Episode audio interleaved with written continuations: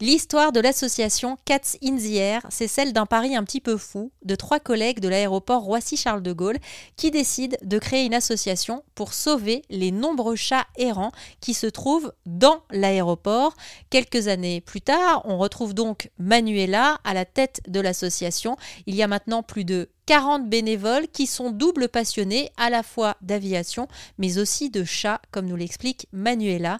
On fait un zoom sur l'organisation et ce que ça demande aux bénévoles? Alors sur les sites d'Orly-Roissy, on doit être une quarantaine de bénévoles maintenant. Et vous dites que vos bénévoles sont doubles passionnés? Oui, les avions et les chats. Tout comme les gens qui vous soutiennent. Je crois que 70% euh, des, gens qui vous aident, c'est ça? Voilà, c'est le milieu aérien. Voilà, c'est on n'a qu'une seule passion, c'est les chats et les avions. Qu'est-ce qui fait que, que vous aimez autant les avions et les chats? Bah Écoutez, les avions, ça se commande pas. Je crois qu'on rentre dans une compagnie aérienne un petit peu euh, par hasard et, et puis qu'on en devient euh, qu'on en devient corps et âme et que et que ça devient euh, c'est quelque chose de magique. Hein.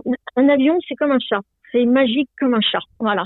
C'est élégant comme un chat c'est voilà, c'est ils vont très bien ensemble.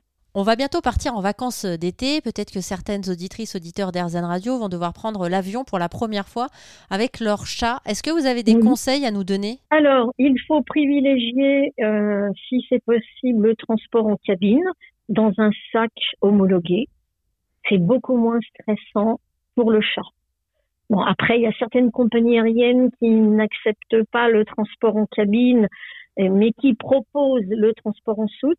Donc là, il faut vraiment se rapprocher de, la compagnie avec laquelle vous allez voyager pour être sûr que les conditions de transport de l'animal seront euh, fiables, pérennes et que vous pourrez récupérer comme ça votre petit compagnon à la fin du voyage en bonne santé. Et alors même en, voulant bien faire, vous déconseillez à l'arrivée dans l'aéroport, parfois il arrive qu'on veuille rassurer l'animal, d'ouvrir la caisse pour pouvoir lui faire des caresses. Il vaut mieux éviter parce que c'est un moment un peu inquiétant pour l'animal et il pourrait avoir envie de sortir à ce moment-là. Exactement, c'est strictement déconseillé.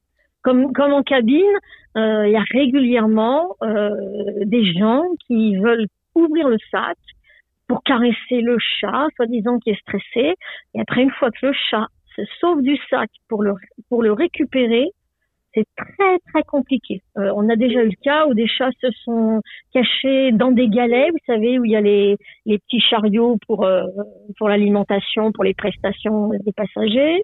Euh, à bord d'un Airbus à 380, on a un chat en retour de Floride qui s'est lui, qui a été libéré par sa maîtresse et qui a été se cacher dans la structure du siège. Je sais pas si vous voyez. Ensuite, il faut démonter le siège pour récupérer l'animal.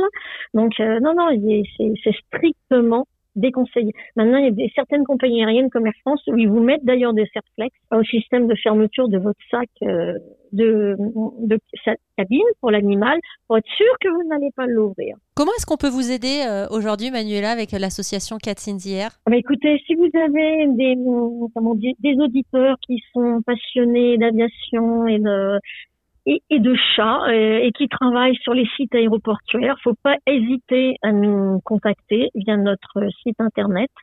On a, toujours besoin de, bénévoles, de, sans frais parmi les bénévoles parce que c'est une mission, c'est une mission de comment dirais-je, qui, leur tient à cœur mais qui est fatigante. Une tournée, une tournée totale en voiture pour alimenter tous les points géré par les bénévoles rien que sur Roissy-Charles de Gaulle dans les zones cargo, c'est deux heures et demie. Merci à tous les bénévoles de l'association Cats in the qui est une association qui œuvre pour sauver les nombreux chats errants des deux aéroports parisiens, Roissy ou encore Orly.